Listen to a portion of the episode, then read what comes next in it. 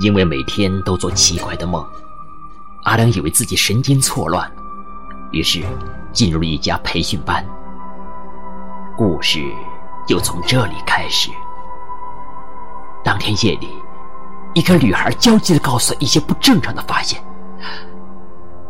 这个错乱的培训班，到底是一个什么样的场所？阿良在这里究竟是留还是走？如果走，能走出去吗？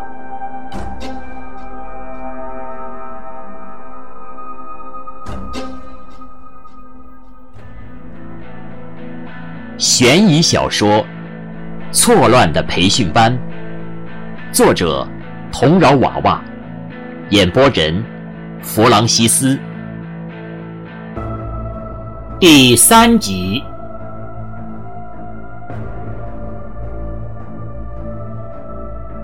你突然拍我干嘛？吓我一跳！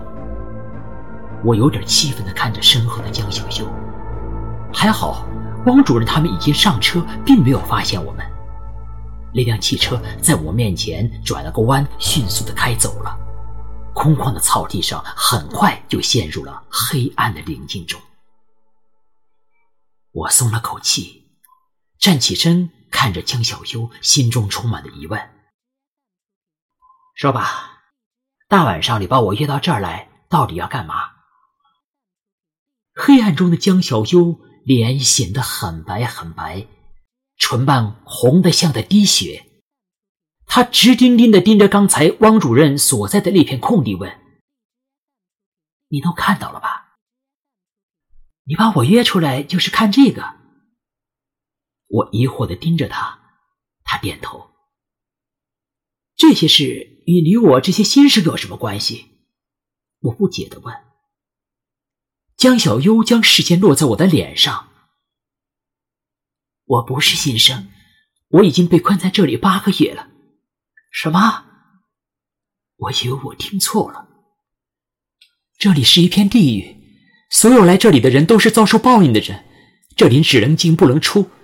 在他们面前，我们没办法对你们这些新生说实话。否则会有严重的后果。我难以置信，你，你指的实话是什么？他脱下风衣，将毛衣的袖子撸起来。我借着手机的光，看见他白嫩的手臂上满是三四厘米长的伤痕。我全身都有，都是不听话时被他们打的。他淡淡的说。那些伤痕大部分都已经结痂，少部分则是刚刚愈合。我懵了，什么意思啊？这里是个传销组织？我看着江小渊，故作镇定的问。他面无表情说：“不是传销，但比传销更可怕。在这里，你先会遭到软禁，失去自由。”我的内心还是半信半疑。总感觉这个江小优的神情和举止有些古怪。我问：“失去自由后，然后干嘛？让我发展下线，拉更多的学员过来？”江小优的脸色一沉，大声说道：“说了不是传销，你根本无法想象这八个月我经历了什么。今晚找你出来是我们唯一的机会，等明天开始，一切就晚了。”我仔细的盯着江小优，说话时他的身体在轻微的颤抖。面部肌肉紧绷，显然是处于一种紧张的情绪之中。我也有点紧张了，问：“你现在要干什么？”江小优深吸了口气，似乎也在克制自己的情绪。今晚我把你叫来，是希望你尽早了解真相，明白自己的处境。今晚将是很长一段时间里我们唯一的一次交流机会。我希望你能记住我说的每一句话。这里根本就不是什么培训学校，你所看到的那些新生也和我一样，都是无辜的受害者。一切灾难都源于秦剑那个女人，她是个疯子，她要把这里变成一个实施报复的地狱。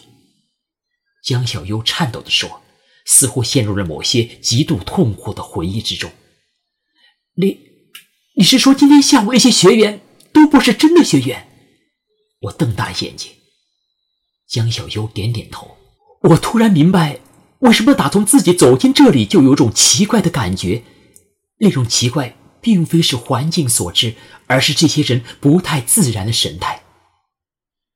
江小优看着那几栋静静伫立在黑夜中的建筑，声音有些干涩的说出了一句令我震惊的话：“啊，下午开会时那么多学生，可是你现在看看这些漆黑的宿舍楼，哪有人住啊？”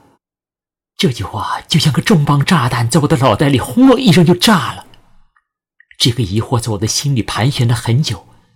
也就是说，下午的那些人都是演员吗？全都不存在。江小优看出了我神情上的变化，他一把拉住我的手臂说：“现在一切都还没开始，跑还来得及，跟我跑吧！一逃出去，我们就去警局，到时候一切就真相大白了。”我看着面前这个急切的女孩，心中已经相信了她所说的话。这种事情可不是闹着玩的，宁可相信有，不可相信无。更何况，我并不是有多想来这里学习，我只是为了一个约定，一个已不再需要遵守的约定。江小优对我的同意感到很高兴，他急切地告诉我接下来要做的事情：立刻回到宿舍整理物品，并在宿舍十点钟锁门之前离开，然后再在这里汇合，千万不要被人发现。我和江小优确定逃跑方案之后，就分别了。我们先是一起离开那片草地，然后他径直向漆黑的女生宿舍楼走去，再也没有回头。我急匆匆地向回走，越想也觉得这里古怪，心中有些迫切，想离开这里了。我原路返回了蓝生公寓，公寓的大铁门虚掩着，可能是莫凡为我留的门。我蹑手蹑脚地把门打开，钻进了楼里。一楼不再漆黑，而是亮着几盏灯。我借着光快步钻进楼道，一路上到三楼。漆黑的夜晚让我确定，整个男生公寓只有我们一个寝室住着人。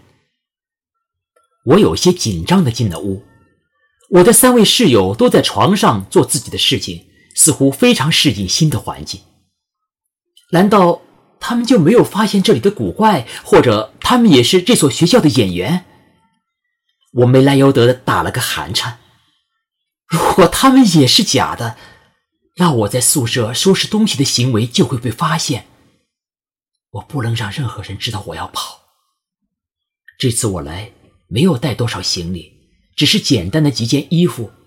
全身上下最有价值的东西就是放在背包里的那三万块钱。由于大家都在忙自己的事情，宿舍里面很安静。我用余光看了看他们，小安在玩手机游戏，小贝在看电影，小史在摆弄着自己的电脑。我不动声色地走到了自己的柜子旁，若无其事地拿出了装钱的背包，装出一副要找东西的样子。我先是装模作样的在其他兜里摸索了一下，然后找到一个时机，悄无声息地打开了装钱的兜，迅速地将钱转移进了衣兜里面。然后自然的将包放回了柜子，一切顺利，我的心悄悄的放下了。接下来，只要我能够顺利的离开蓝生公寓，去和江小妖会合，目的就可以实现了。我不动声色的拿了一件外套，准备走出寝室。我的心跳得很剧烈，我能听见它在我的胸膛中砰砰的响。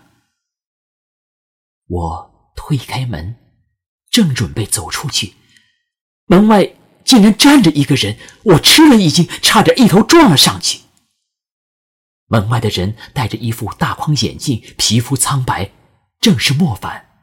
他看着我，微笑着说：“阿良，你要去哪儿？楼下的门已经被我锁上了。”悬疑小说《错乱的培训班》。欲知后事如何，请听下一集。